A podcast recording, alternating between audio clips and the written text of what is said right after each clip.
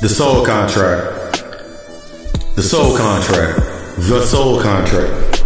The soul contract gave you a certain script that you had to play out, that you had to play for a certain position until you mastered your role. We all have that very role that we came down to play. The question is, how does that role personify and what does it personify? Those traumas, the identity, the crises, the attachments, all of these pieces lay the groundwork for that very position, that very purpose. You may desire to be the lead, but you only keep getting casted for that lead extra role. It's time to understand the dynamics of your script. Before you can do anything else, you have to address this original contract. It's time to rewrite the contract. Instead of us aspiring for the props, it's time for us to tap in and learn these lessons. Welcome to the God Hour. Let's get into this.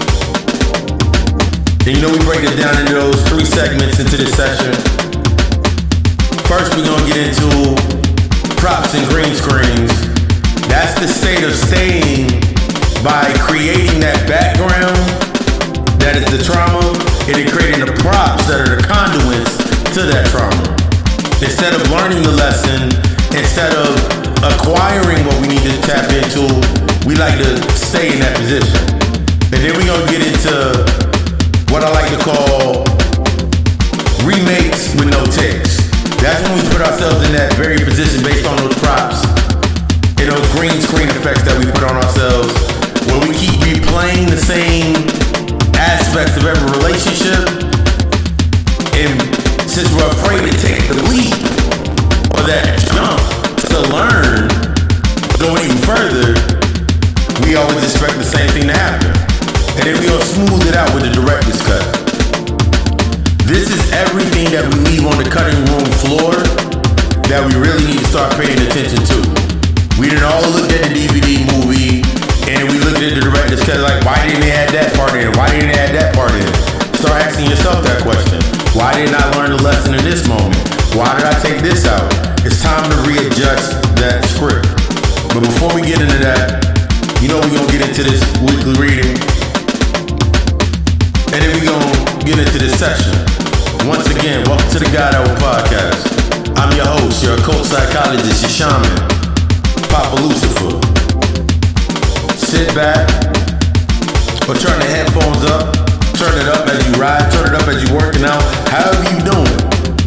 I'm about to take y'all there. We about to go there. We about to tap in and tap out.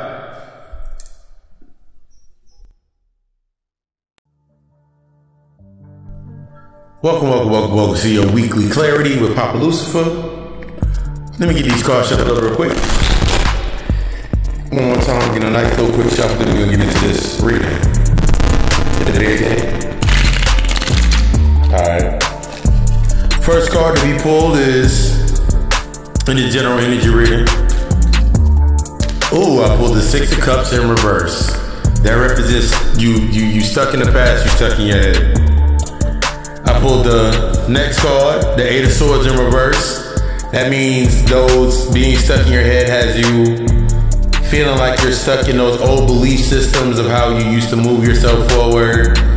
But without this, then I'm nothing. Third card that I pull is the Queen of Wands. That's what you're gonna need to start doing and moving forward. And that's gonna allow the fourth card that is pulled, which is death, is gonna allow that death to subside oh so gently, letting go. And then we gonna get into that fifth card, which is the High Priestess. Remember, last week I pulled the Empress. That's the introvert. That's the in, that's the internal version. And now, in this death, it's time for you to accept that external aspects of what's gonna be changing around. Let's get into this reading, shall we? As I said, the Six of Cups it represents that being stuck in your head, being stuck in the past being stuck in the nostalgia of the past. Now, nostalgia has both positive and negative effects. When we're thinking about the past and the good memories and the good things that happened, it gives us this nostalgic effect, which is now at this point in time is very negative. Because as long as you stuck on what happened in the past and how good it was then, you can't embrace the great things that are happening now. Maybe it might be the new chance for a new job. Maybe it might be the new chance for that new relationship. Maybe it may be that chance for something in this new, in this now. You can't see it because you're remembering the nostalgic past of the past relationship or the past job that you had. No job is gonna stack up to this job. No nigga is gonna stack up to this nigga. No chick gonna stack up to this chick. That's fine and dandy. They're not supposed to. They're not supposed to stack up to them. They're supposed to challenge the things that you learned from that aspect that was in your life. This is what gets you stuck in with that Eight of Swords. The Eight of Swords re- represents being stuck in certain beliefs. Let's say, for example, as I'm reading this energy, you was in, you had this one job that paid you X amount of dollars. They paid you every time on time. The job was very good. Uh, you learned so much at that job. All these nice memories. Now you get to this new job, and every five seconds talking about. At my other job, we did this. At my other job, we did this. At my other job, we did this. You ain't there no more. What lessons did you learn to carry into this new space? Same thing when it comes to your friendships and relationships. You should not be basing your life when you're moving forward on, well, I like this because of this. Because then all you're going to be doing is going back and forth, back and forth, back and forth. Trying to take something from over here and bring it over here just to get rid of something else. You fill up the space with unnecessary clutter. That's what the Queen of Wands represents. The Queen of Wands represents nurturing and standing in your truth. Standing in the truth of the position that you're in now. You're in this position to learn something. You're always in the right position. So all this waiting for, well, back in 2007, this happened, and then I was able to do this, this, and this. That's nice. That's fine. That's dandy. If you were still in 2007, it would be okay to sit there and say in 2007 because you're still there. You've grown since then. You've had different experiences since then. I'm hoping, and I don't like using the word hope, I'm hoping that you've had different, you've learned to observe. But it's okay if you have not. Because that death that's coming in, whenever the Queen of Wands is beside death, that means she's ushering in, nurturing you through that transition. That's every time I read it now, I illustrate that energy the Queen of Wands right next to the Death card is she is nurturing the transition. It's time to nurture yourself in the transition. It's time to nurture yourself in your rebirth. It's time to stop looking back at your past and holding yourself in that space so you don't take accountability. Notice I didn't say holding yourself accountable for the past. Yes, you need to hold yourself accountable for the past. That's the lesson. Once you hold yourself accountable for the past and take responsibility for the information that you did not know or the information that you did know and you did not apply, now you can nurture your transition. Think about it like this. When your spirit, think about it like this. You walking around in your past like a ghost. I want you to think about like this. Everything's happening in the continuum. You just keep doing it until you release. That final release. Some of you are in a space with yourself where you keep continuing in the past, and I'm gonna give you a key factor about what's gonna happen. And that's revealed in the high priestess. The high priestess represents the changes and embodying those changes.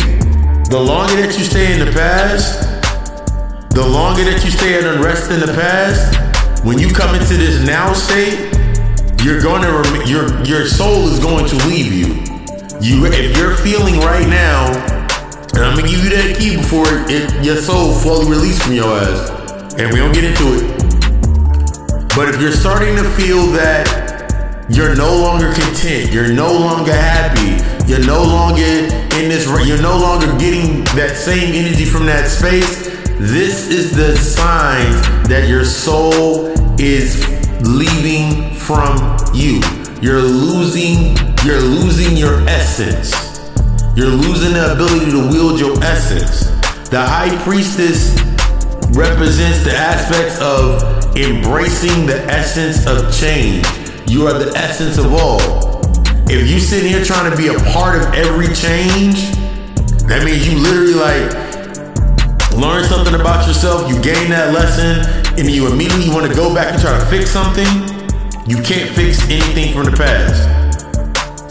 The high priestess tells you to, is giving you the energy of I'm not going back to the past to fix anything. I don't want my time back from the past. I don't want those. I don't want the time that I lost. I don't want the energy that I lost because you didn't lose the energy, you didn't lose the time. You have to define the time based on the information in that space through your transition. You're not going to learn anything else back in 2007. You're not going to gain anything else from 2008. You're not going to do anything maintaining the nostalgia from those old past, that old past aspect of yourself. The only thing that's left there is the lesson. Once you acquire the lesson, I can guarantee you, once you acquire the lesson, you'll be like, why the hell was I here so long? You're gonna be like, why the hell was why did I stay so long? Why didn't I do why did I do this sooner? It's okay. Be gentle with yourself. You didn't know any better, but now that you know, how do you apply to move forward? Stop holding on to the nostalgic past. Some of you hold on to the nostalgia of being the go-to to everybody. It's time for you to be the go-to to yourself. Some of us got stuck in those wounds of our old belief system and they're still present in your life.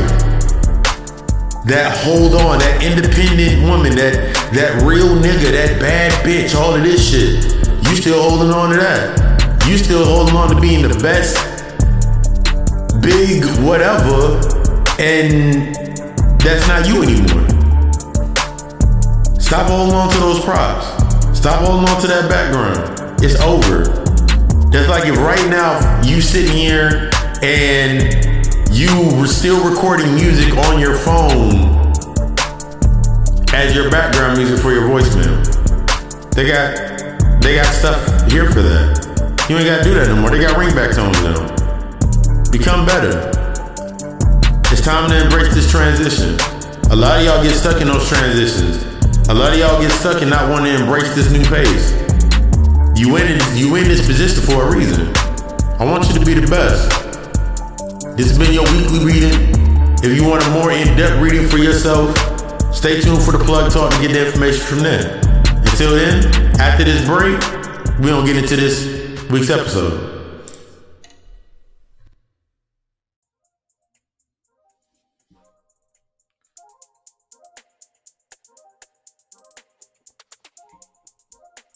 Welcome, welcome, welcome, welcome to another episode of the God Hour Podcast.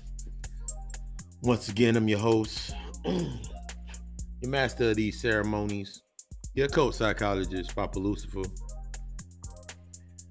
I wanted to say lights, camera, action.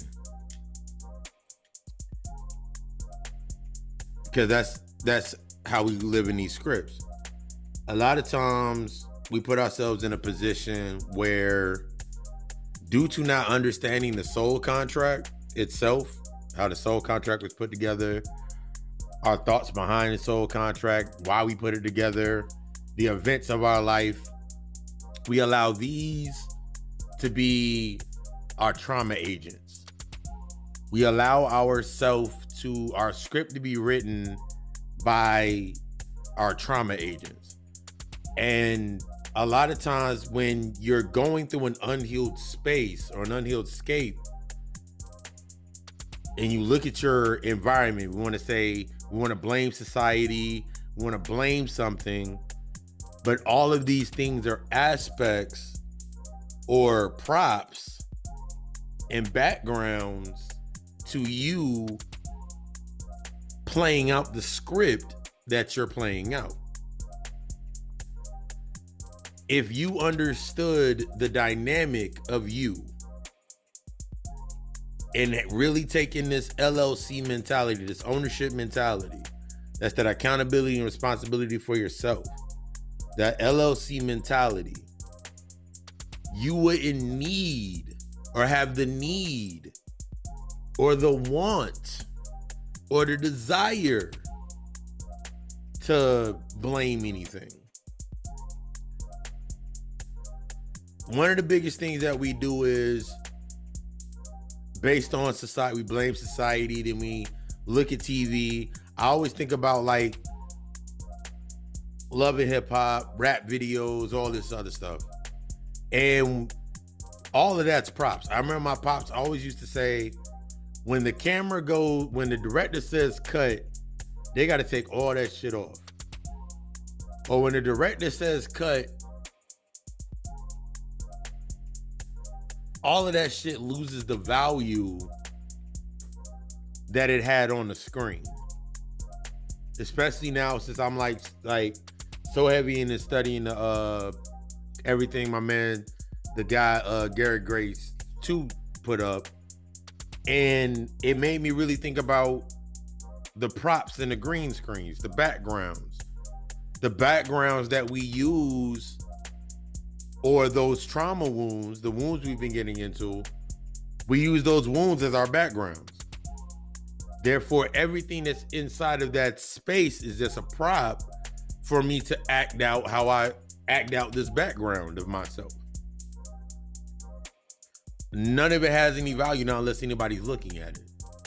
None of it has any value until somebody's paying attention to it. And that's how, when you're stuck in this green screen mentality, this acquiring the prop mentality, you tend to only do things based in if somebody's looking at you. That's the reaction. It's kind of like saying lights, camera, action. like you wake up, lights, camera, action, and you play out whatever script is in that day. Never really taking any ownership, never really taking any in-depth aptitude to anything that you're doing. And then at the end of the day, when you don't get what you set out for, whether it be attention, those wounds, whether it be attention, whether it be uh something to pacify your neglect wound, pacify your abandonment issues, pacify your uh childhood, all of these traumas and aspects, these crises.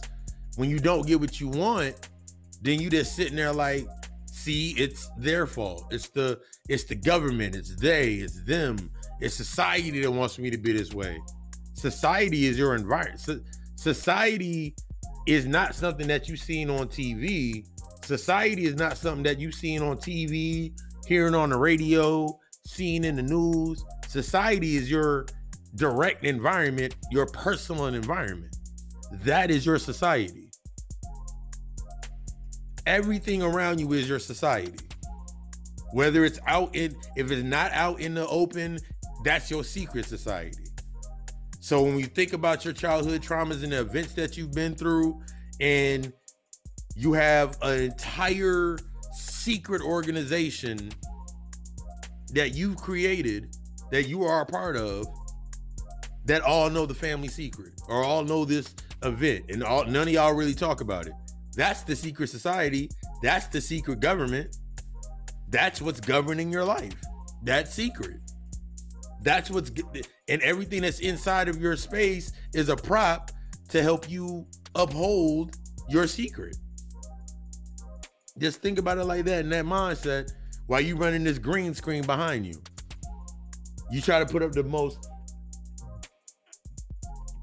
fantastic scene behind you, but in reality, in behind this drop, this green screen is all your pain and all that. This is how you visualize. This is how I visualize it. Like there's somebody behind it running everything. What's running your life? That's that's when you're looking at the props. What's running your life? What's directing your life? A lot of times we get stuck in this space because we're not looking at how we're directing our life because we're allowing our traumas to be the director, the producer, the cameraman, the or woman, whichever one, the cameraman, the camera woman, the soundboard, the engineer. We allowing them to do all the work in the background. Meanwhile, we play a prop in our own life. You play a plot prop in your own life. And then you sit there and you're like, man, but I don't understand. Like my life was my life could be so much my life was so much better in 2006 and 2007. You're not there no more. What was the what were the props? What was the background in? Same background, same props. But you're looking like, oh my God. Instead of you, because we can get stuck in that. We get stuck in this, we get stuck in this round and round we go type play out where I give an example. I remember for myself back in like 2008, 2007, 2006, you couldn't tell me shit. I thought that I escaped every, I thought like I was in a whole new city. I was in a whole new state and city. I was in a whole new space. I had a whole new job.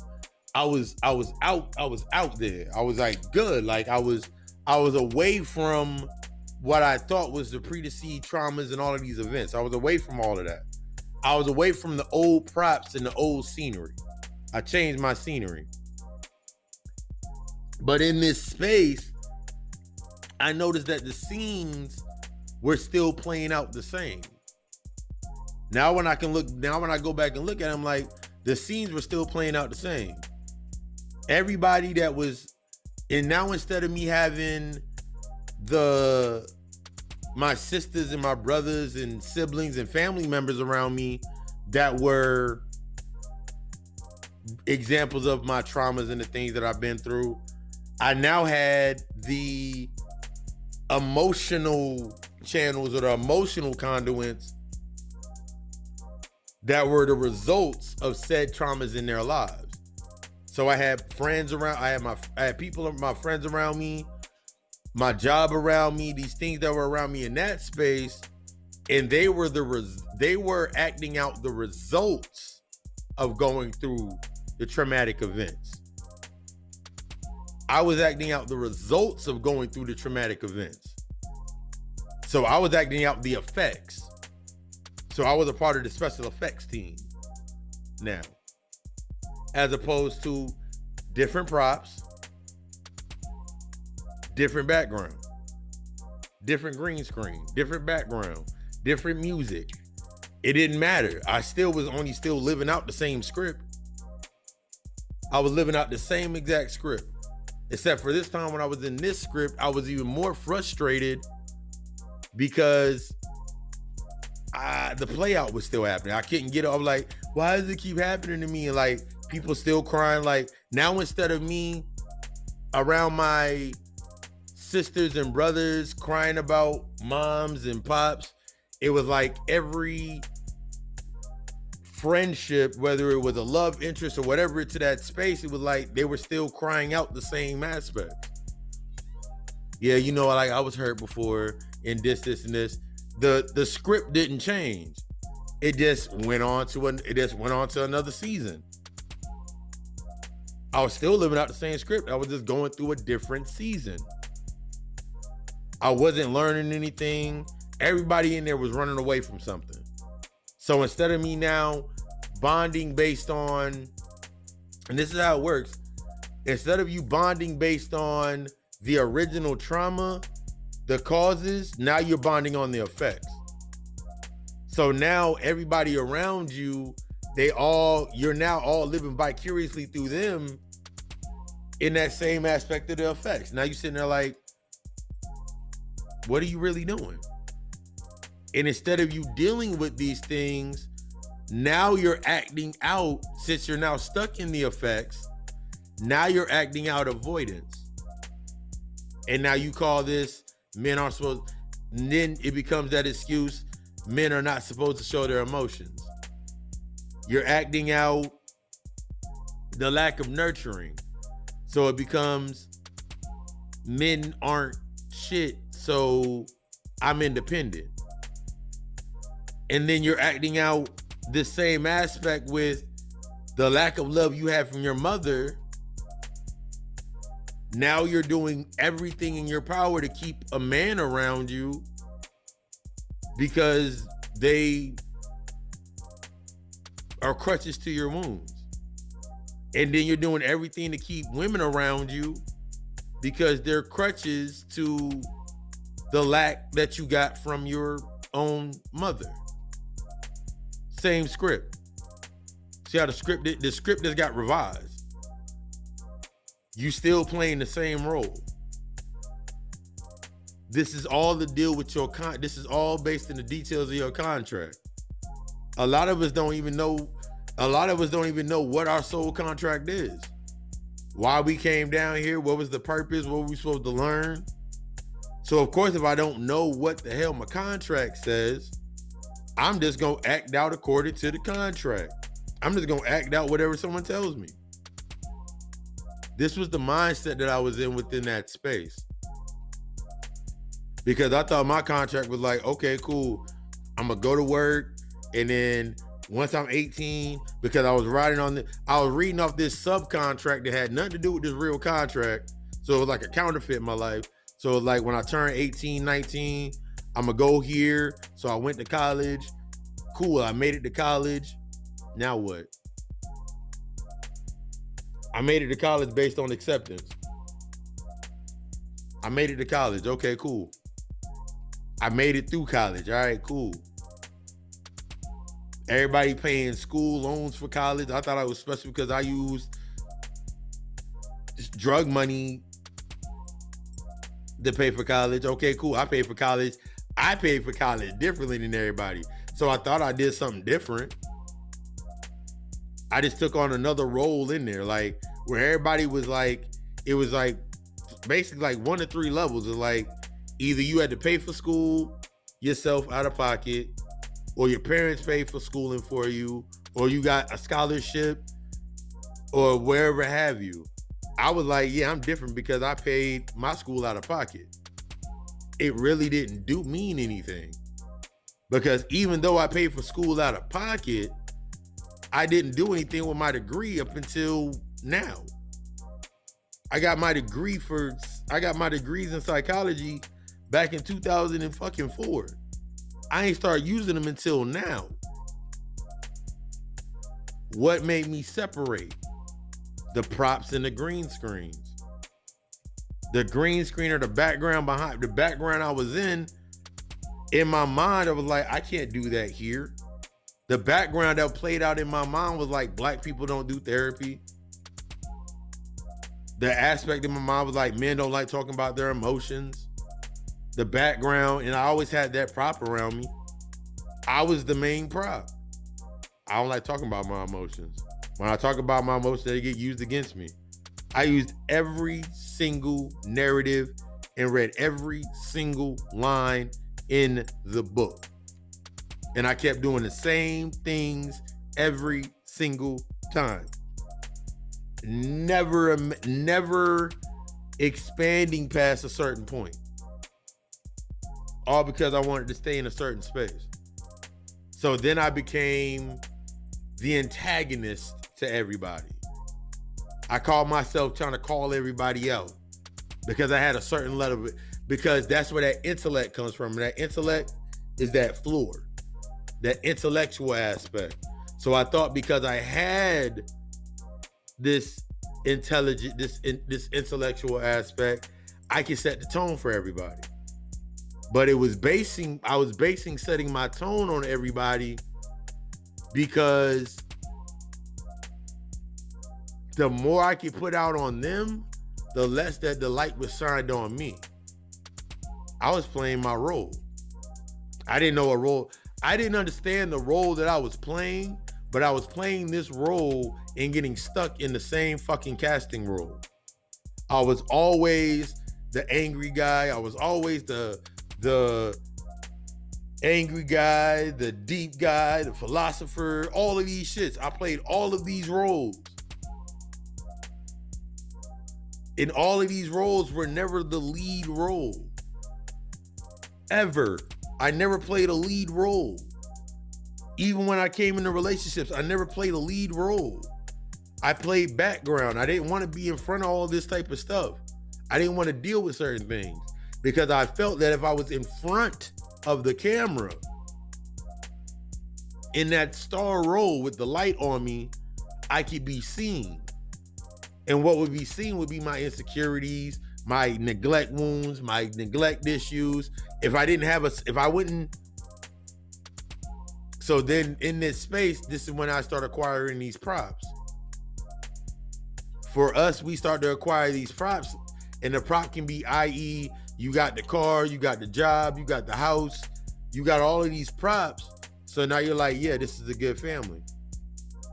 Because that was your and every prop that you have is coming from an original example.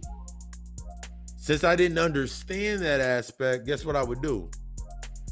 I was still trying to acquire the same props that put me in that position in the first place. So I was f- try so hard to get the house or the crib to stay at, get in the relationship, get the car. And this is exactly how it played out every time. I get my crib, or I'm staying somewhere, we we get a place somewhere.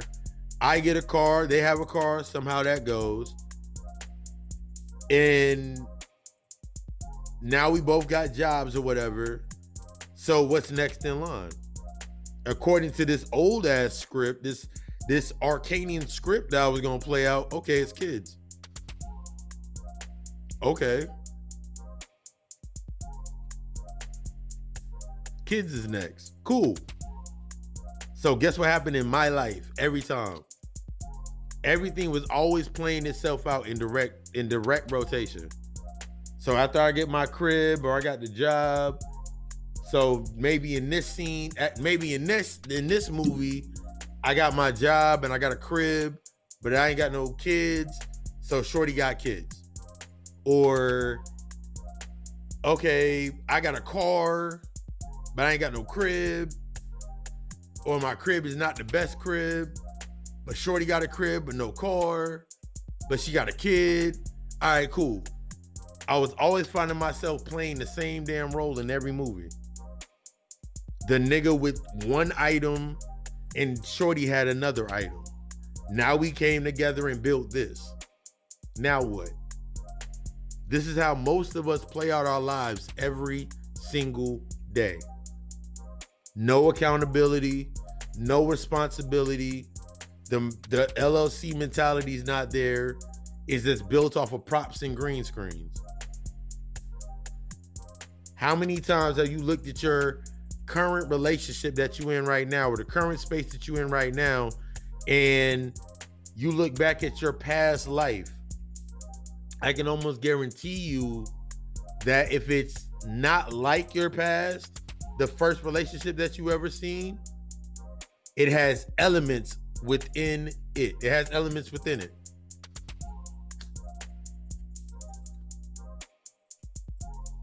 And them elements are the the elements are those catalysts.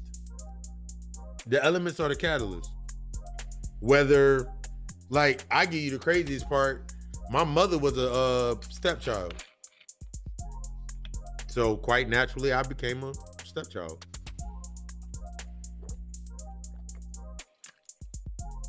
Really think about it. My mother was a stepchild. So, quite naturally, in advancement, I was a stepchild. Damn, how the hell did that work? You feel me? The things that my mother didn't deal with or the avoidance issues my mother had, I just picked up and played, started playing that same role. The same issues, neglect issues, rejection issues that my father had, I picked up. I picked up those, I just picked up the role and kept going with it. And if I'm picking up old roles, I'm only living in the shadows of others. So that first layer of shadows, that first layer of back backdrops, that first layer of props that we have to get through are the shadows of the lives that we thought we were leading. The shadows of the lives that we were leading and why we were leading them. That makes sense? Like it, until I understood, I was like, oh shit. I'm only living in the shadow of my father. I'm trying to live in the shadow. I'm living in the shadow of my mother. I'm living in the shadow of I'm living in the shadow of somebody else. That's why it's so dark and so heavy. You only repeating the same damn shadow. You just blanket it over. They blanket it over, you blanket it over, you cover it up, they cover it up, and all y'all doing is covering up the same shit. All right, now it's time to display it. I think about it like this the terrain that you are on the terrain that you are on if you if you've seen poltergeist or amityville or any of those movies where they got like they remove the headstones but not the bodies and then they build something on top of it? That's what your life is like when you ain't done with your traumas.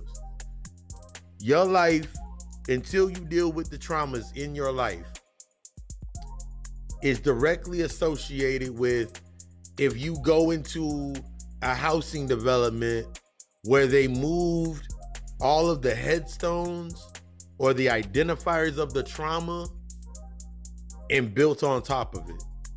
That's how most of us build our lives. That's how most of us will build our lives based on the traumas of others. The based on the traumas, based on everything from the back. And then we try to take credit for these aspects like they're badges of honor. Those are trauma. These are the trauma agents. You will carry on. That's like it's like I think about props and green screen. That green screen, this green screen mentality, this prop mentality, for somebody to sit here and always say, "We were slaves." What? We were slaves. We went through 400 years of oppression. No, the fuck you didn't. I didn't know you were born in 1619. I didn't know you were born back then. And this is not for the ones that went through past life regressing. So I didn't know you were there. So why why would I use the shadow of others to avoid my own shadow? Ah. Why do I use the shadows of others to avoid my own shadows? Why do I try to use project my light onto others' shadows instead of dealing with my own work? It's like you're literally sitting in class and you reading somebody else's paper. And then you're like, yeah, we got the same answers. How the hell? You supposed to be the smartest in the room. Who the fuck said that? Oh, I wrote that paper up. And this is this is how I look at it. Imagine looking over somebody's shoulder and they just so easily leave their answers open And then at the end of the test, at the end of the uh, test, they let you purposely see that you copied. They let they knew you were copying them, and they say, Haha. they look at you be like, "Oh, you copied this one? Here's the real answers," and walk off. That's how you treat your life every time you try to move forward.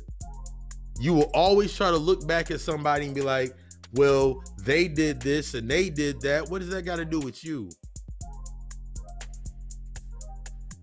They're only there to give you aspects of experience so you can learn a lesson.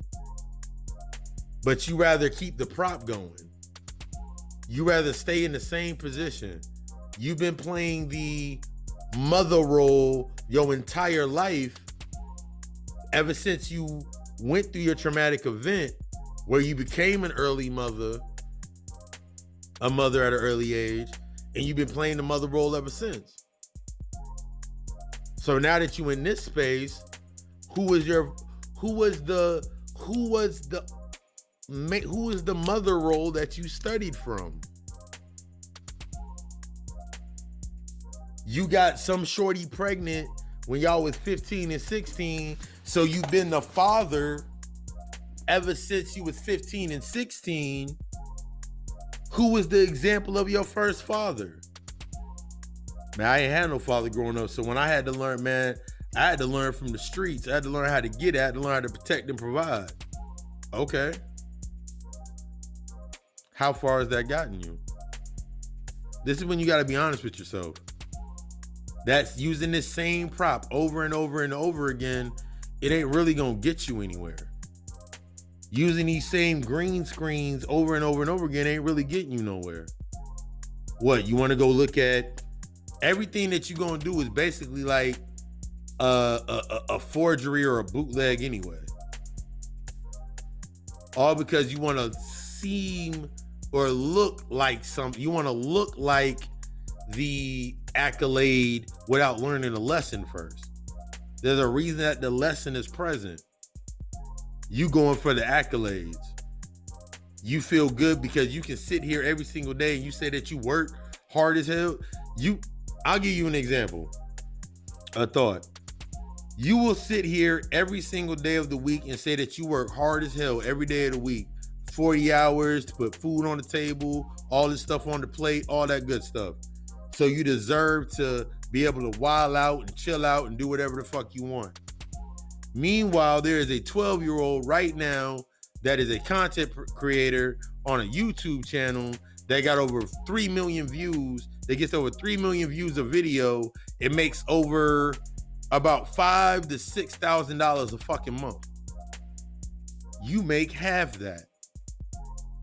And if you make that same amount, you can make that same amount but I can guarantee you using it, you tricking it off into something else in hopes that that's going to get you further.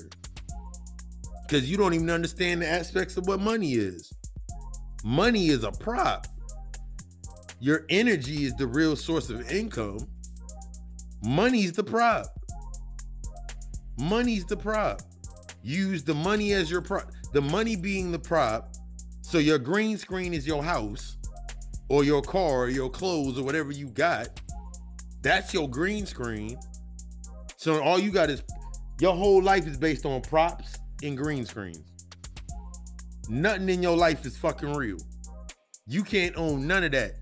At the end of the at the end of the at the end of the cycle where that was prominent, the end of that scene, the end of that movie, what happens? You got to take all that shit off. Don't none of that shit go with you. You can't you so since you're doing that, you can't even write the shit off. So you get stuck in remaking it with less takes. That's all we ever that's all you're ever trying to do. We're gonna get into that a little bit deeper. Let me flip this table over real quick.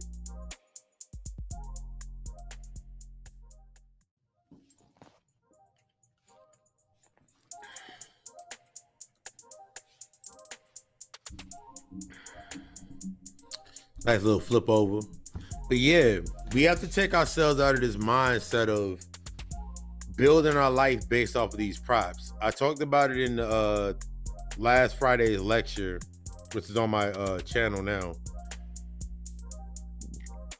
Breaking the glass ceiling, where I said a part in the lecture I was like, most of us will to avoid learning or to avoid an aspect of ourselves or avoid of a wound being exposed we allow the glass of others people's ceilings that they've broken through using just that very aspect to set the tone. We will grab the broken glass from the ceilings that were broken by others. That means we will be busy trying to use others' accolades, others' achievements, others' lives, the things that they've broken through as our and we rent it from them. Like we rent it. We rent it, we rent our lives. And this took me into the aspect of thinking about this remakes. Think about when think about how they remaking movies every single day because they ain't got no other information. Remaking movies and we take less takes, or we take less risk, or we take less chances, or we take less time to develop our role, to develop our own role. So we depend on the remake this remaking of our image, our trauma, our events. This is why we love listening to certain music because it makes us relive an event and it takes us back to a certain space. Remember, everything here is able to be used. So, like, I use, I'll give you an example. Today, when I went to today, like after I leave the gym, like before when I go to the gym, the first thing that I put on is meditation music or I listen to a mantra, something that has been pro either pre-programmed or something that I've done, or I listen to something off of uh, YouTube, and that starts my day. That starts my workout. Either I'm on a treadmill, elliptical, the bike, whatever, wherever I am. Start my workout 15, 20 minutes, going hard with the mantra. I started the mantra before I left the house. By the time I start working out, I switch over to my uh playlist. I switch over to my Spotify playlist. Today's playlist included Young Dolph and Kevin Gates, some juicy, like whatever's playing in there. I'm in this space grinding. You feel me? Here's the key for me. I'm rewriting the script because I'm not listening to what they're saying that they're doing. No, I can care less. But I'm using that frequency for me to do my workout.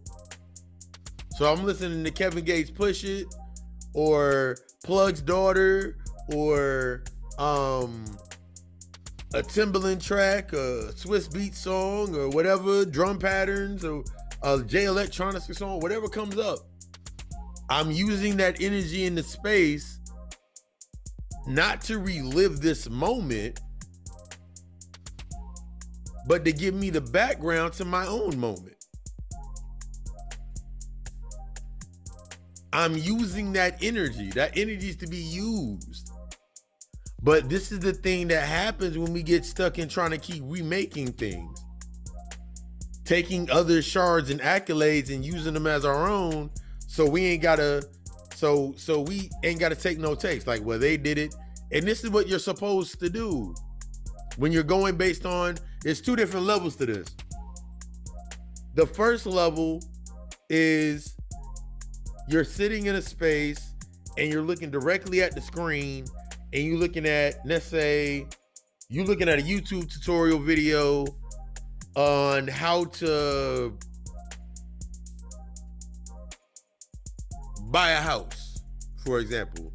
I've been looking at mad YouTube tutorials on buying, purchasing uh properties through LLCs and business credit and all these things as I'm building my business. That's only half of the lesson. That's only half of it. The other half is me applying that and applying it to my direct life. No props, no green screen. Removing removing the props and the green screens. That's what it's going to do. Because me sitting here for about 15, 20 minutes, 30 minutes throughout a day, like when I have no client, when I have no sessions going on, and I'm sitting there looking at this screen, I'm writing down, I'm writing down notes, taking notes, taking down notes. I'm like, okay, cool. I don't have this yet. I don't have this in play just yet. But just by me writing this down like I'm doing it, because this is how you start scripting. We don't get through scripting all through this. That's how you start scripting. Instead of them saying, just like, because they give you a play by play. Just like when you listen to the music, it's a play by play. I'm riding the fucking the local health food store here, the Sprouts here, and I'm riding there and I'm listening to fucking Jim Jones El Capo album.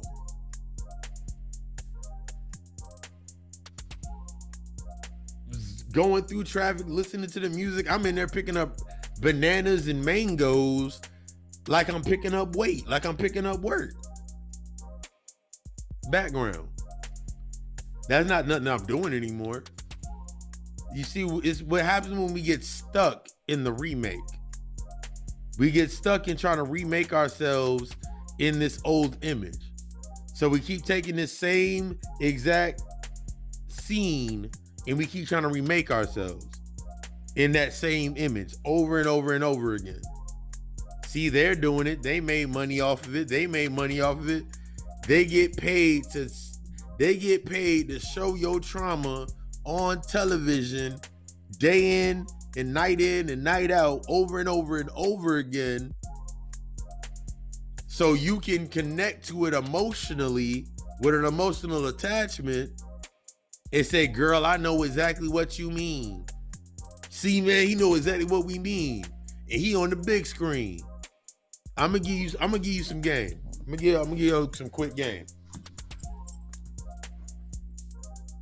Once again when the camera goes off, that means when the light goes away, they got to deal with their real life, regardless. They got to deal with those things behind closed doors. You only got a projection of the trauma. You got so comfortable in projecting your trauma in order to build your life that when somebody says, okay, now how and why, and that's what we're gonna do about it, you don't know what to do. You're used to the remake. Like if I sat here, for example, I'll give you an example. You will only use that remake for the nostalgic value. You keep remaking yourself in this image of the independent woman, the the the realest nigga, the the trying to be trying to give my kids everything that they never had. You keep trying to remake yourself in this image. But you're only since you have no original image to pull from, you're only pulling from what you didn't want, what you didn't get in the past. You're only pulling from the same emotion. You're only pulling from the trauma. You only can pull the only way that you can orchestrate the dynamic of your life is through the trauma. The only way that you are going to change your life is dealing with the trauma. That means you sitting at the table, in this example, in this context, you sitting at the table going over the contract with your, going over the co- contract with this agent. The agent, i.e., the wound. So your your abandonment wound got you playing the remake roles in all of your movies that you keep going at your TV shows, your movies, all of your broadcasting, all you doing is going out playing the you're playing the orphan. You're playing the you're playing the one that's always been rejected. You're playing the little rejects. over and over and over again. Man, I want to get a better role. I want to get better in my life. I want to get better in my life. You got to acquire it. You got to you got to understand the role that you're playing. Why you got stuck there. There's no I remember looking at it. I remember me like this is like a while back. One of me like it was like four or five like years ago. But I remember like some of me and my home, my home girls home, like my people, we were over at my apartment one time, way back, and we were sitting there and we were laughing. I was like, damn, she got stuck in a role. We would look at like certain shows and like certain players in the um, movie and be like, damn, they got stuck in a role. They're gonna be in horror flicks forever. They're gonna be in comedies forever. They're gonna be in this forever. We didn't know how much that we didn't know how much that really was us in that space. When you keep getting stuck in the same remake because you ain't dealing with you, you're not you're not negotiating your contract. You ain't negotiating what parts of your contract have been fulfilled, and it's time for that new role, and what parts still need to be dealt with. You don't own your publishing to your shit. That's why you keep playing the same position. I keep playing the ride or die chick in all these niggas' lives, and I just want a nigga to love me as hard as I love them. Sis, that's undisciplined as fuck. I just wanna, I just want a down chick to ride with me and understand that I'm out here in these streets and I'm trying to make this shit work for us. And bruh, that's a played out role. The only time that that role ever works is in literally B-list movies. Only time the role works. It's only seen the only time it works is based on projection. As long as you're able to project it, that's as long as it works. That means as long as the space is dark and bleak enough, that's as long as that shit works. That role you keep trying to play, it only works in the shadow of your own self. As long as you don't deal with this is why a lot of us don't deal with our shadows. Because if we don't deal with the shadows, then we still have the space to project from. You can keep remaking this same role, change up the change up the clothes, change up the props, put on some new prop, put on some new gear, and you can keep doing the same shit over and over and over again with no fucking problem. Here's the thing that changes. The longer that you do this, you got to keep the entourage or the entities around you that keep you in that space. It's like the example, think about it like this. You see Shorty, you see a chick, she walking down the street, she around a bunch of girls, her friends, and all of her friends is either they're they all have an aspect about them that is a reflect is a aspect they all have aspects of each other within themselves but the lead in that role she takes that lead role because she looks the reason that you looking so good is because everybody around you in the background matches where you came from. And since you have not learned the lessons about where you came from, you always look like you shining. It's like seeing the chick that it's like seeing the chick with like she got like one fr- none of her friends look better than her or none of her friends are doing better than her. That's that competition mindset, that lack mindset. Or you see the brother, you see the dude, and he got people dudes around him, but don't none of them, none of them are doing better than him. Because she ain't he, they ain't learned their light and they ain't learned their internal light yet. They need those reckless aspects around them to be like, so they can say, I don't do it, but I got somebody to do it for me. Living vicariously through them. Here's the key when you really making that real movie, when you really making real moves and you really in that real space, your soul tribe. Everybody around you is bright as fuck. Everybody around you is healed. Your soul tribe, everybody around you in your soul tribe, they're all have acquired their masters. There's no need to make a remake. They're original. You only compete when you're afraid to you only aren't going to be in competition when you're afraid to become the original. As many times as you want to say that you are the original people, you'll hear that shit all fucking day. We're the original people. We're the original people. When you gonna do some original shit? Do you know what original means? You're the creator. When are you to accept the shit that you created first? In order for you to in order for you to wipe this slate clean and actually start doing some real making some real shit for yourself, you got to remove and acknowledge what you created in your in in your growth. In you getting to this point, you got to acknowledge what you did. Or you gonna be walking around this motherfucker soulless. Some of the people in your life right now are soulless as shit. They're soulless as fuck. They ain't got no soul. That's why they keep doing the same shit over and over and over again. And you ain't too far off from it. Those who are always subsequenting to their urges, the deeper that they are stuck within their urges, they're going to get to a point to where all they are is their urges.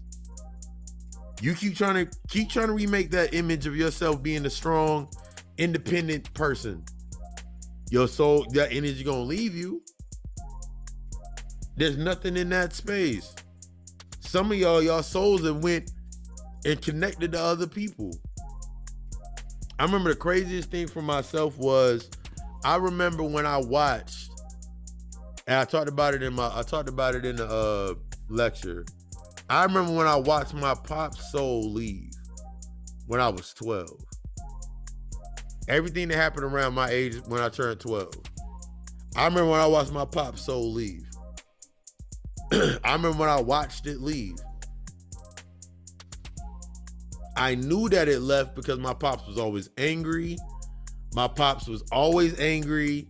He was ne- he was always in pain. He was always hurting, and he was just lost.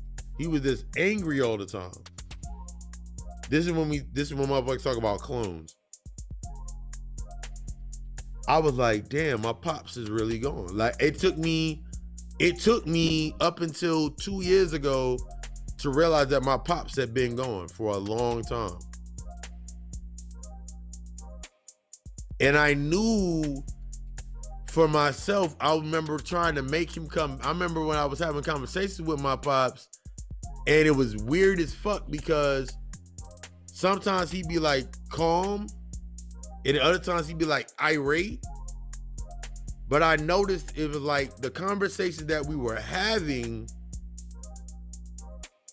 I wasn't even talking to him. I was like interface his I was talking to his literally to his soul. I was talking to his uh, his essence in some of these conversations. The reason I was able to interface with his essence because his essence was tied to me.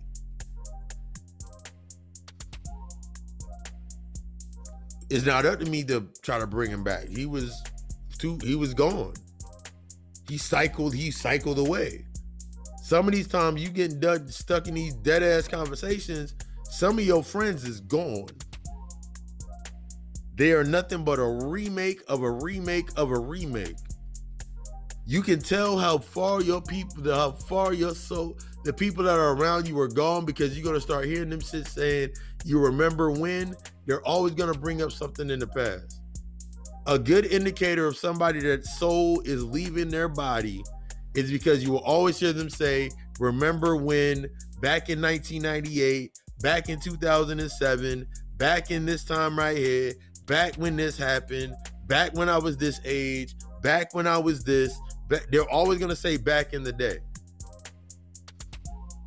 You will be able to tell when a motherfucker has left the building because they spend more time in the past bringing up these old ass memories. That's all that they have because that's all that they are. They are gone. They're no longer here. They are nothing but a ball. They are nothing but a body of emotions. They're they're being held up by emotional blockages. That's why they will always sit there and sit. Real this is real shit. They're gone. Most of the people that you know at this point in time are fucking gone. And all you do every time you go back there is try to remake the same scenes over and over and over again. Some of your fr- and it don't it just age ain't got shit to do with this. They're gone. They've been gone. They need that element. They need the drug. They need the out. They're gone.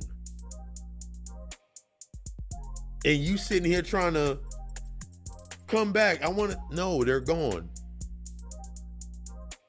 And unless you special if if that's your purpose, then it's no like I remember like sitting here and like now that I know this, now that I know what I know and I've like had these conversations and I'm working with these individuals, it's like it changed my whole perception. I remember listening to Bobby Hemmitt and him talking about them motherfuckers is gone. This shit is over. Them motherfuckers is gone. I noticed once I really started healing, when I really started my healing work with myself, I really saw how far gone they were. It came to a point to where the essence of them, I didn't feel it anymore. That's what you. This is what you get tricked. This is what you get triggered on. That's what you respond to. You respond just like I remember I talked I talked about it. I talked about it in the lecture. Just with atoms, atoms don't ever at the atom, A T O M, atoms, the particles. You never touch anything. It's the essence and the emotion that gives the illusion of something being touched. This is when you thinking about because I'm a Reiki master.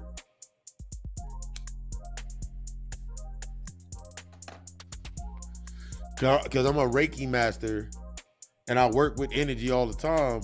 So it's like me understanding that how shit moves. I'm like, oh shit. I started noticing this in the conversations that I was having with people. Like, if I have a conversation with my mother, like right now, my mother ain't there no more. My mother will keep bringing up the same exact three things over and over and over again. My mother ain't here no more. If I have a conversation with my brother or my sisters, they ain't here no more. Cause I don't even feel them. I don't feel them any. I don't feel them. The only thing that can keep you attached to something is like they got to keep a memory. They got to keep a certain memory of you present. That's the only time that you. It is not even really a feeling. It's like you like, oh, they remade the they remade the the space. The space doesn't evolve. They still do the no matter what they do, they keep doing the same four or five things. And you can be close to that based in this remake uh mentality. You keep trying to remake these nostalgic events instead of expanding into some new shit. Remember, the soul goes away. That's it going to sleep if you stay in that dark space for too long, your soul goes back to sleep. Think about Superman when his heart slows all the way down. He doesn't die. Your soul will leave that vessel because it doesn't have the it doesn't have an essence to it. You fade away into the distance. This is on quantum thought. This is why when you go into certain spaces, oh yeah, we got into this. This is why when you go into certain spaces, like I give you an example. If I were to go stand on my balcony right now, half of the people when I first moved over here, half of the people that used to be walking around, I don't even see no more. Even though I'm in the same exact space in the physical realm, I don't even see the same people anymore. and it wasn't like ooh some people like it's outside of people moved and all that shit it was like oh, these people don't here, aren't here anymore, and damn, I'm not seeing the same people anymore. And when I am seeing people, it's like I never interacted with them, so it's like they can't see me. I'm not in their remake. I wasn't in the original movie with them, so they can't see me. So I never existed in that space. And the only time that I come up is based on a feeling or a thought. You ever had somebody tell you, like, I'm gonna give you some example. I'm give you an example. You ever had somebody ask you how your folks are doing? And then you're like, I guess they good. I haven't talked to them in a minute. I ain't talked to them in a minute either. You ever notice the conversation kind of just stops right there? That's a social cue. That's the that's the no take. If it doesn't take, then you can't build the you can't build the space. That's what a lot of us get stuck in with these remakes. We keep trying to remake these events. All you got is a memory from back in 1990. All you got is a memory back from 2012. And now you call yourself, this is how you get stuck in those props. You think that you can go back to the last year that you were in and go put on those clothes, put on that whole outfit, and you're like, yeah, this happened, nigga. This is how most motherfuckers view time in a whole continuum anyway. This is the continuum of time motherfuckers get stuck in. Cause you just going based on the motions. You stuck in the motions of time. So you think just because you did it back here and you still look this way, nothing changed, so you can still go do that. There's things that I know I can't, I'm not gonna go back and do. There's things that I know I'm not gonna go back and do. It just doesn't, it doesn't even make sense to me. There's things that right now I won't do because it doesn't make it doesn't compute to me based on where I'm at. This is you evolving. But when you get stuck in that past aspect of yourself, keep trying to you now you stuck remaking the same relationship over and over and over again until you learn the lesson. You in here trying to make the same exact relationships and bondings and pairings over and over and over again so you ain't got to take no takes. You know exactly what to do. You know exactly how to move. But that shit seems to getting worse and worse and worse. Because you keep trying to do the same shit over and over and over again. And if it don't work you make the same oh, this is why, or this is why. It's always something external. That's like if I sat here right now with like, yo, I can't fit my pants. Why? Oh, it's because, you know, like they got smaller. Like I wore them out. Nah, I gained weight. I can go in my closet now and wear everything from three years ago when I first dropped a lot, when I first dropped weight, I picked up a bunch of my clothes. I could wear them over again. Now I look back in my closet, and based on what I have in my closet now, like you look at my closet now, it's like either a Cult Alchemy or V-necks and jeans, shit that I can just keep wearing. It's it evolves with me. You feel me? I'm not in a space. Nothing in my space is time stamped. It's me. It's not time stamped. It's not a director's cut edition. You feel me? And after this break, we gonna get deeper into this. Thank you for choosing the God Hour. Y'all out there?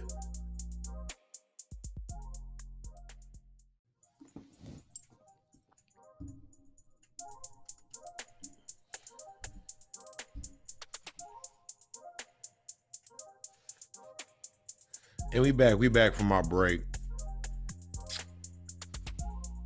So the props and the green screens. the remakes and no takes. And then now we get into the director's cut. The lessons are in the director's cut. The lessons are in the director's cut. The shit you keep trying to cut out of your life, that's where your lessons are at. Every time you try to cut something out of your life so you don't have to learn the lesson or to change the outcome, to give it a better appeal, so you can keep doing this same shit over and over again. This is what I call director's cuts. And in my life, I realized, in my life, I realized that I had a lot of director's cuts. I realized I had a lot of director's cuts in my life. Like I kept cutting shit out. I kept cutting shit out just so I could sit there and be like, yeah, yeah, yeah. See, the director's cut in this case, in this context, is the shit that you needed to take accountability for. You tried to give yourself this perfect outcome, but then come to find out that the lesson that you needed to learn was in the director's cut, the cutting room floor. The shit that you do not want to deal with, you keep cutting out of your life.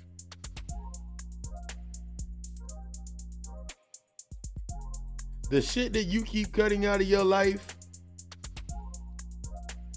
the shit that you keep cutting your life,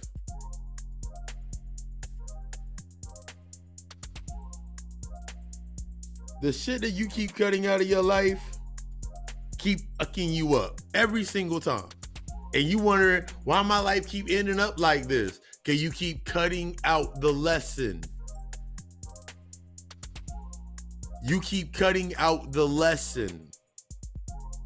You keep cutting out the shit that you need to learn. You keep cutting out the things that is meant there for a reason. You keep the same way that you keep repressing these memories, you keep repressing these emotions, the shit that you need to learn is the same equivalent to when the director cut out certain parts that he didn't want to put into the main movie or it didn't fit the budget.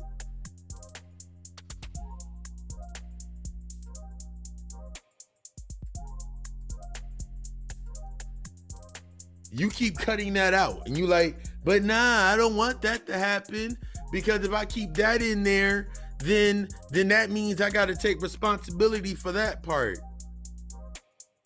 Or if I keep doing this, then I got to make responsibility for this part. It's time to take this responsibility. It's time to stop taking this responsibility that you keep putting for yourself. It's time to stop putting yourself in this position that you keep being the victim. You keep putting yourself in the position, you keep cutting out the role where you can actually go further ahead. You keep cutting that shit out so you can keep playing the victim. You keep cutting out the you keep cutting out the scene where it, ex- it where, where it shows you that you've been the antagonist your entire life You've been avoiding shit so you can stay being the victim. You keep cutting out that scene that's gonna show you what you need to fucking deal with so you can keep playing this. I'm the victim. None of this is my fault. I blame it on my father not being there. I blame it on my mother doing this. I blame it on I so I blamed it on my mother and father at first. Now I'm in this scene in my life now I'm gonna blame it on my my baby father. I'm gonna blame it on my baby blame it on my baby mother. I'm gonna keep blaming it on all these other motherfuckers, and I'm not gonna take any responsibility for myself. I'm not directing none of this in my life. I'm just letting my life do what it need to do. You see how you see you hear how that really sounds? When you say it to yourself, because I've said it to myself over and over and over again. I've said it to myself multiple times.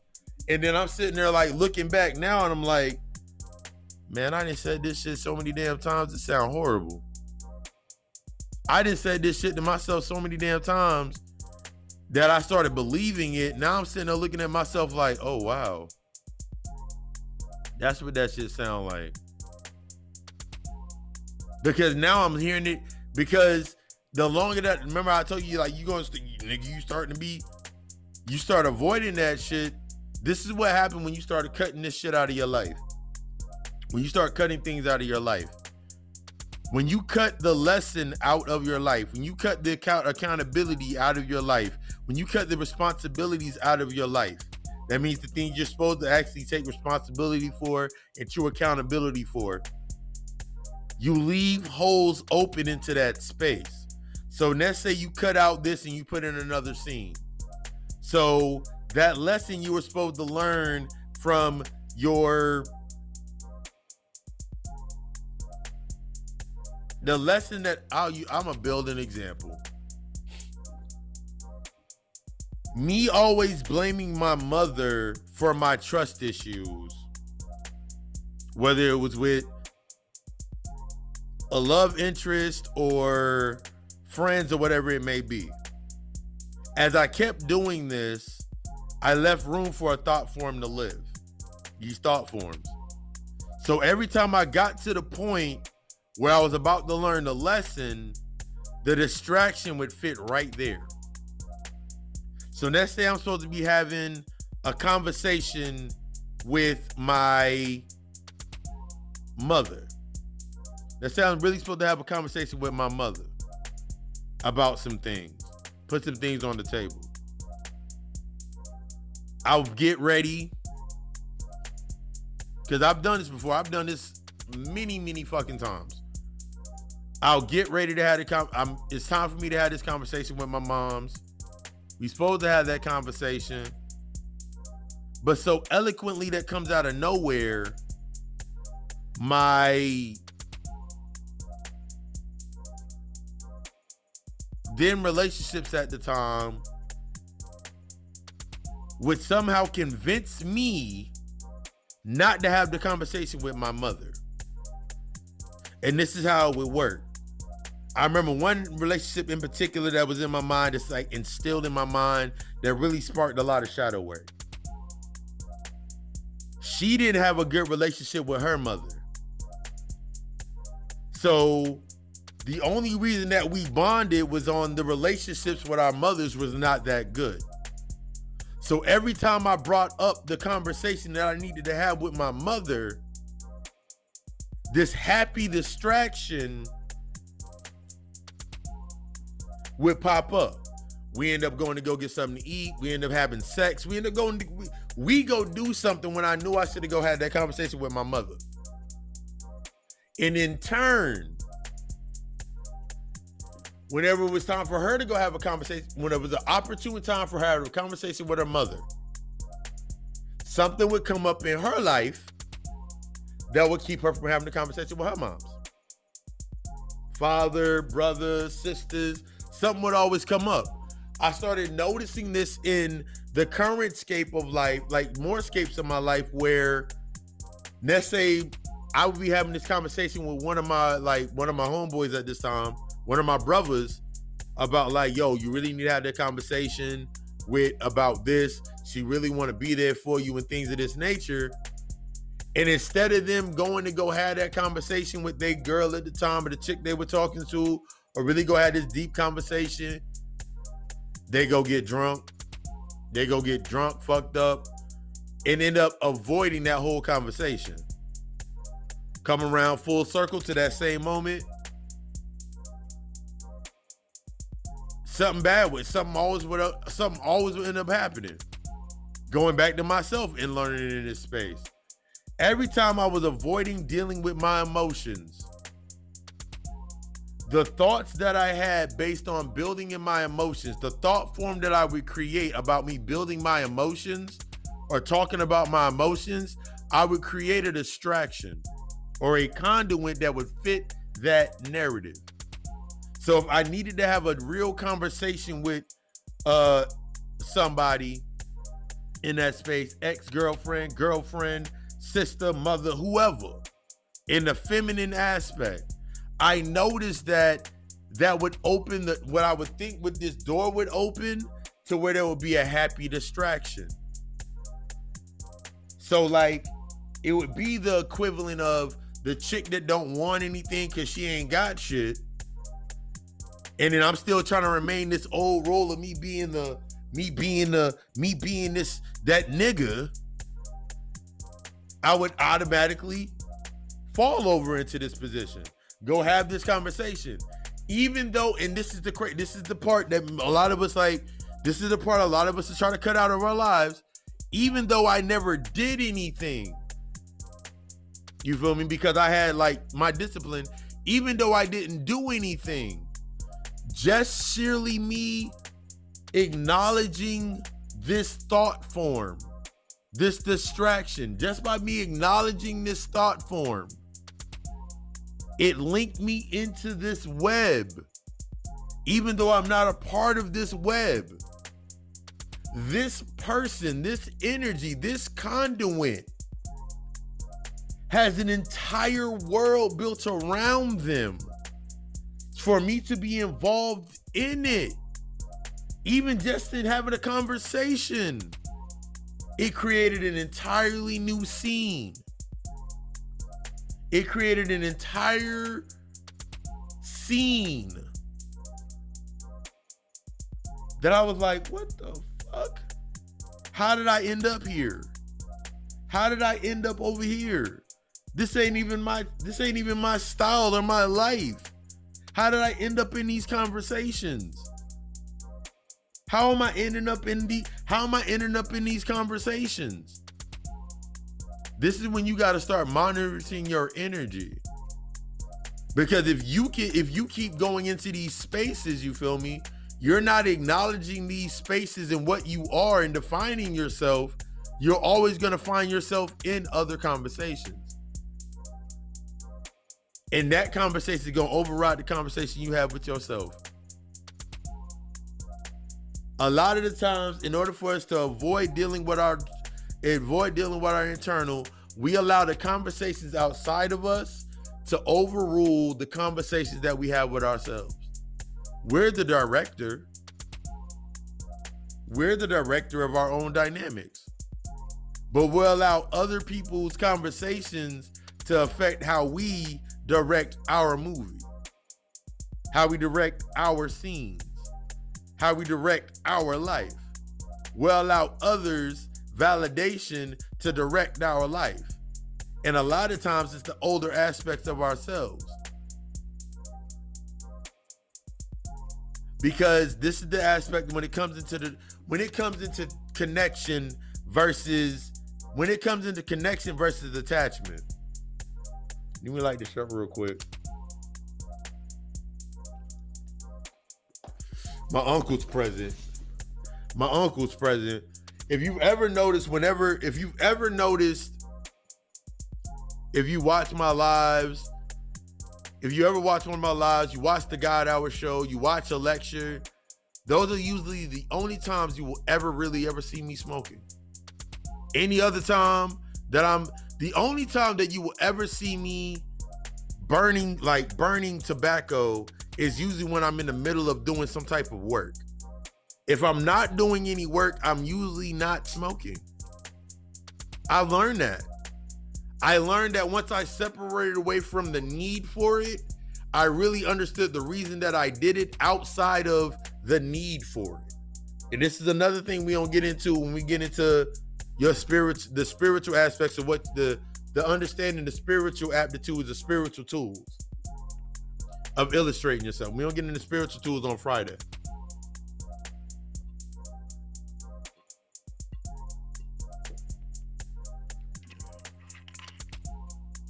Today's podcast is brought to you by Synergy Raw Kombucha. The flavor of guava goddess. Organic and unpasteurized. Live your life organically and unpasteurized. That means unprocessed, raw, true and authentic. Synergy Raw Kombucha. I don't know why we just made that commercial. But being in the space with yourself, excuses me. Living in this space with yourself when you're not living in your authenticity of yourself. when you start living in your authentic self, you're now building and you're living and embracing the pace of your truth, of you. You are going to notice the distractions easier. You can't no you will not notice the distraction until you have dealt with the distraction. All right.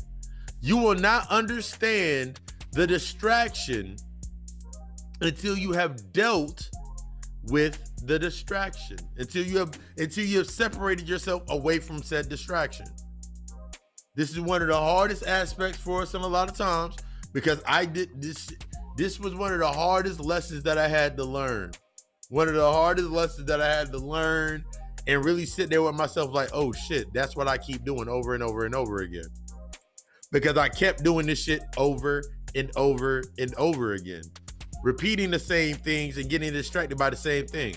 I'm gonna build you a story. I remember before I knew I was in the right space when I could say no. I knew I was in the right position when I could say no.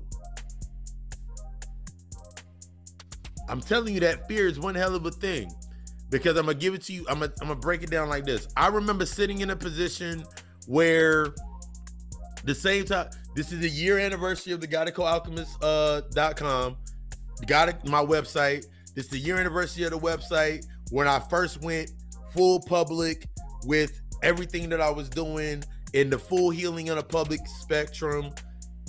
This is the, this is this is that this is the this is the year anniversary of that. It's been one year since I stepped into this position fully and publicly. Before it was this privately, I was taking on a couple of clients and learning the learning how to move in the game. This is me in that full thing. But this leads into this. I learned how to say no.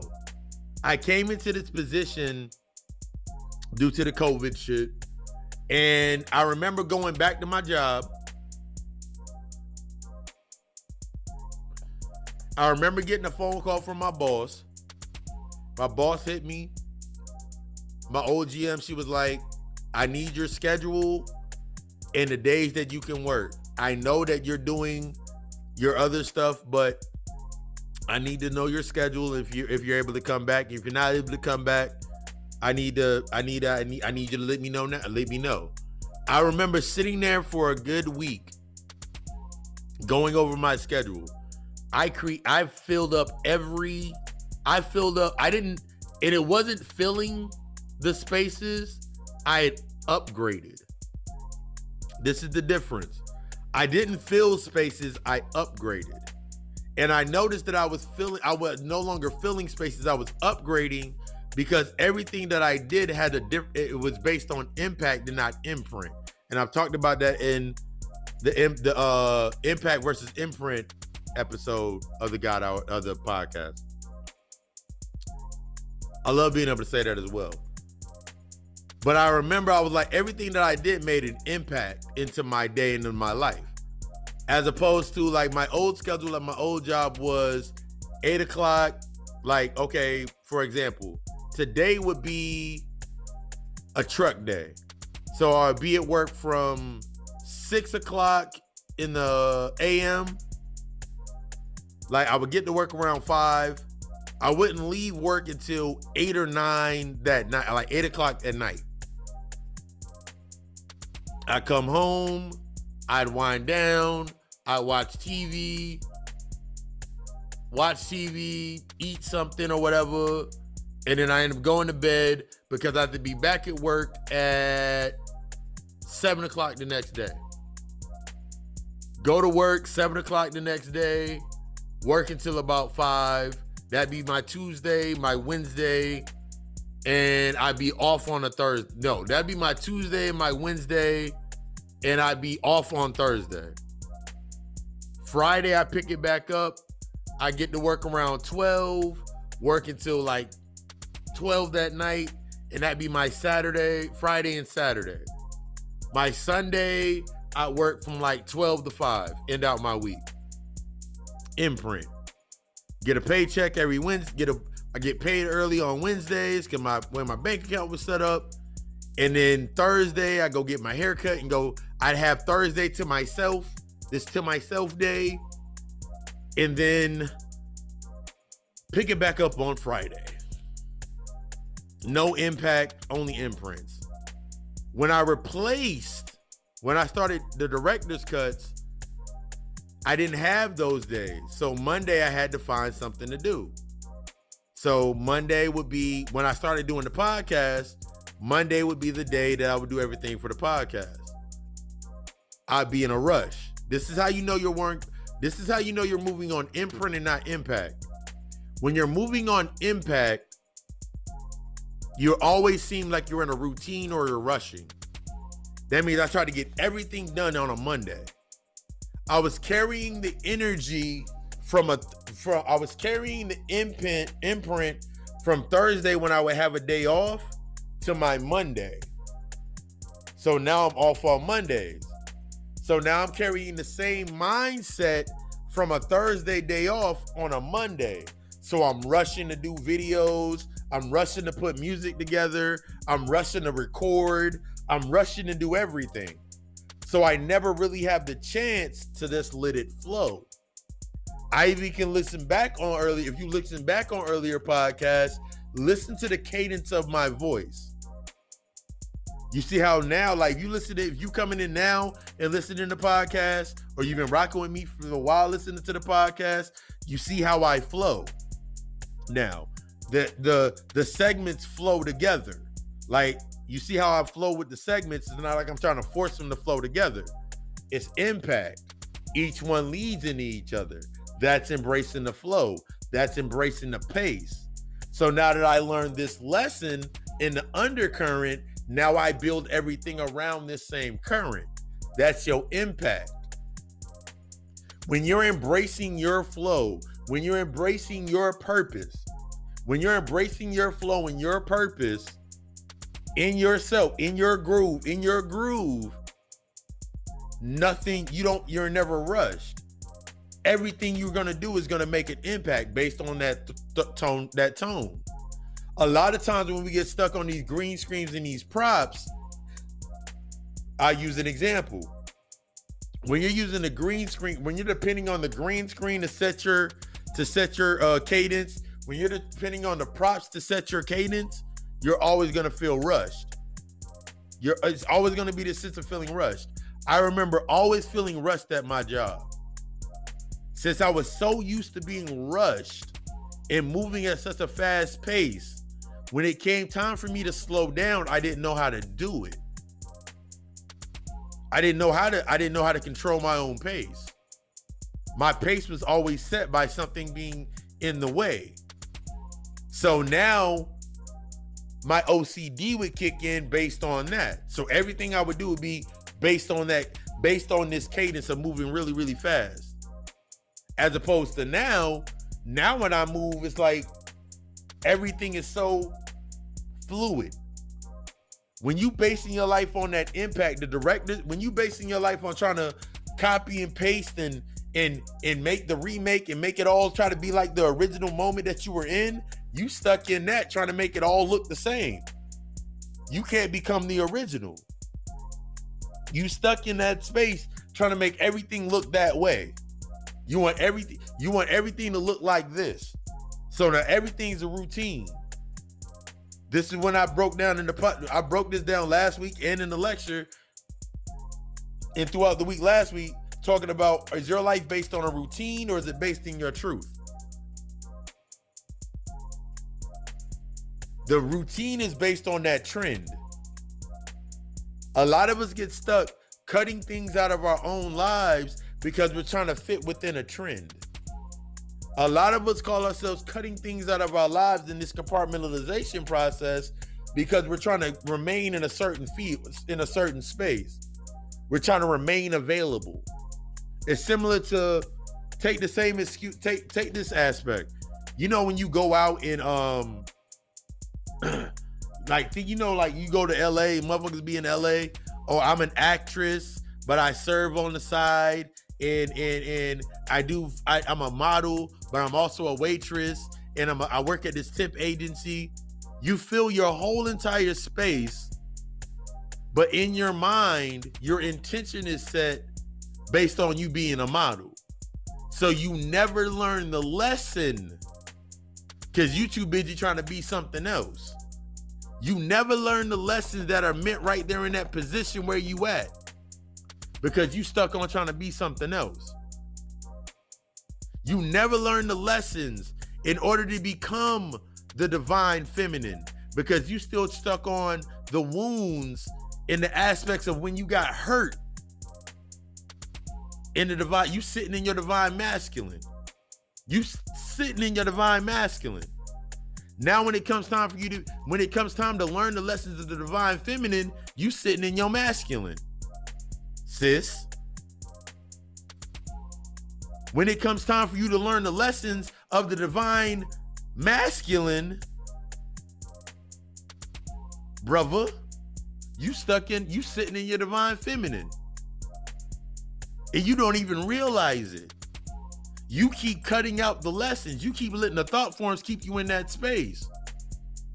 You said, I'm gonna give you, I'm gonna let you know how you sit in the divine feminine, bro.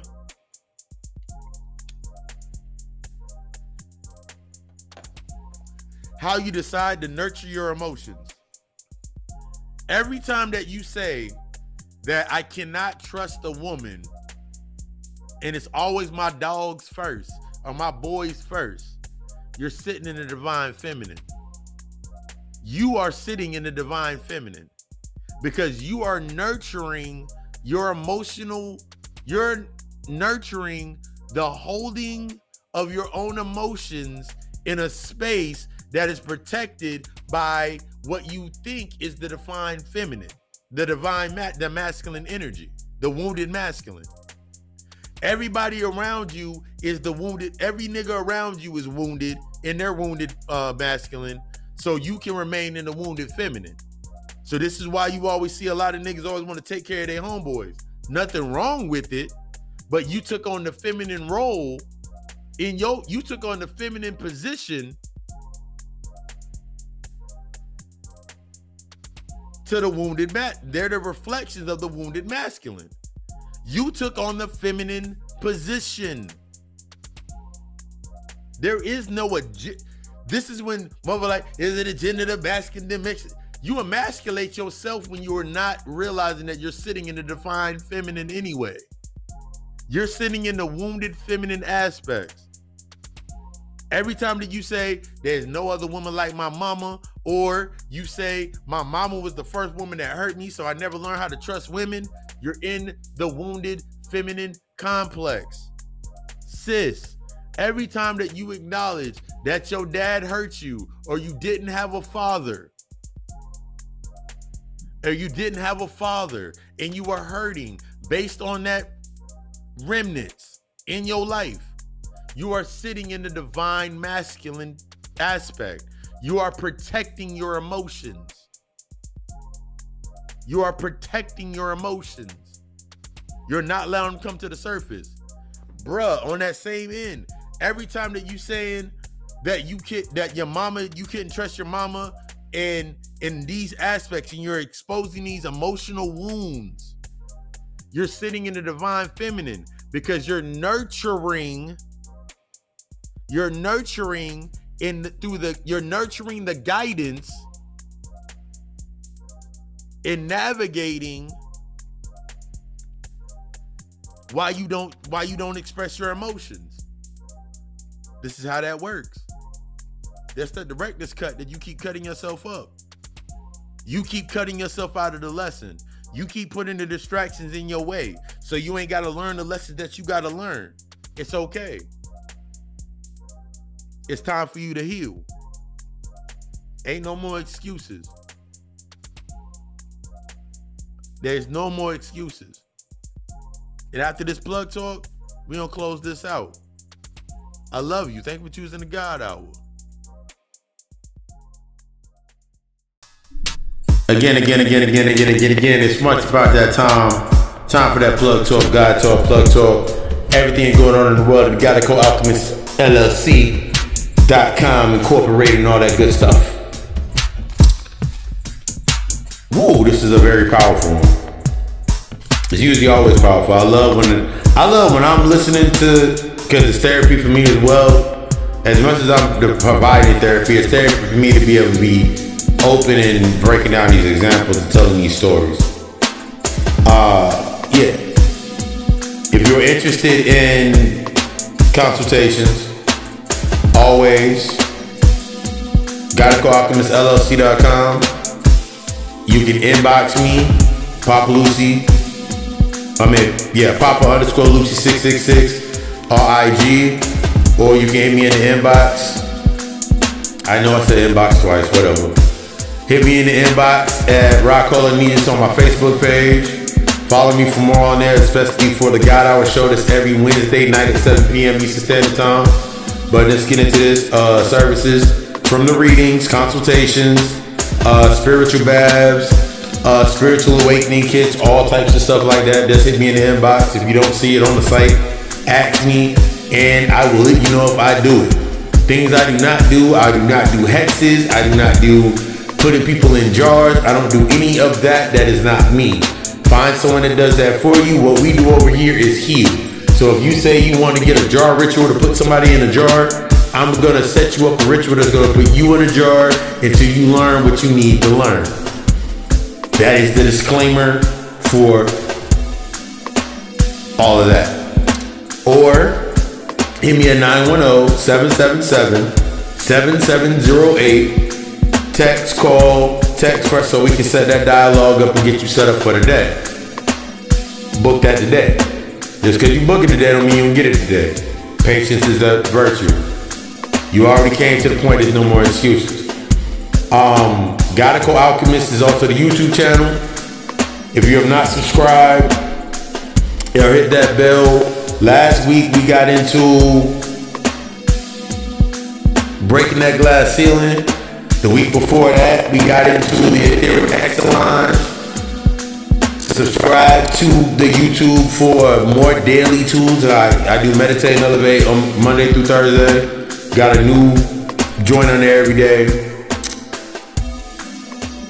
Yeah. Set Carlo Need just is the email address. If you have a service, if you would like to do a build on a podcast, if you have a product you want to get plugged in for ads, uh, sponsorship, getting plugged into the plug talk, all of that, set Carlo Nijis at, yeah, set Carlo Nijis at gmail.com.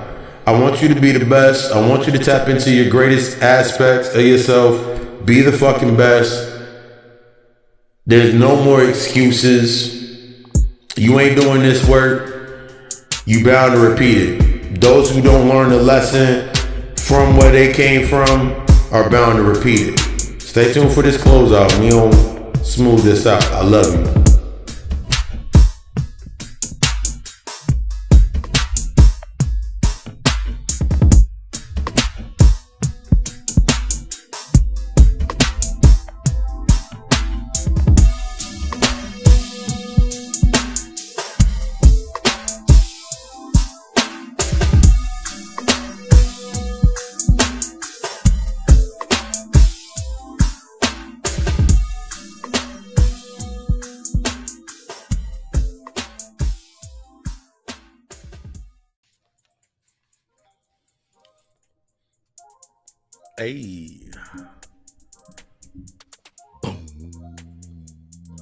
I like where that bass come in. Don't get caught up being an extra in your own movie, a filler in your own movie. Don't don't don't do that. I notice that when we are afraid, when we're used to filler, when we're used to the extras, when we're used to the props, when we're used to the green screen, when we're used to the remake, the nostalgia, when we used to later on going to look at the director's cut, the just to sit back and wonder with ourselves. What I noticed was we enjoy being extra that 15 minutes of fame when we do get attention. That's the inner child aspect. That 15 minutes of fame is what our inner child always looks for. That that that that 15 minutes of fame is what our inner child always looks for. So I want you to take the information. I want you to take what you got from this, that resignation, from the reading all the way through the session. I want you to look at your life in this visualization. How much of your life is based on 15 minutes of fame? That trauma that you keep reliving, that the events that happen to you, you keep reliving and you keep bringing out there. That's 15 minutes of fame.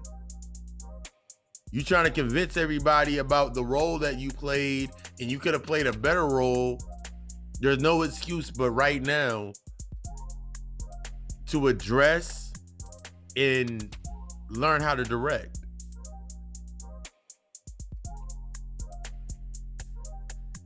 If you haven't if you what do you what do you, what's holding you back? That relationship that you need to get in contact with is with you. That job you trying to get into to get you that money, to get you them ducats, it's with you. Everything that you trying to get, it involves you. You got to sit down and go through that soul contract. You got to sit there and go through those past life regressions. You got to sit there and face that shadow. And if you are, again, ready to get in, you ready to do that work, you scale back to the plug talk. Get the information from there. Gotta call alchemistllc.com. I can aid you in how to use the tools, but no one can use the tools for you. No one's gonna put more into you than you put into yourself. No one's gonna direct a better movie, a better version than you do to yourself. Keep depending on everybody else to direct your movie. And all you're gonna be doing is getting bootlegs. It's been another episode of the God Hour Podcast. I enjoyed y'all rocking with me, listening to the session. Till next week, I love you. You love us. Ashe.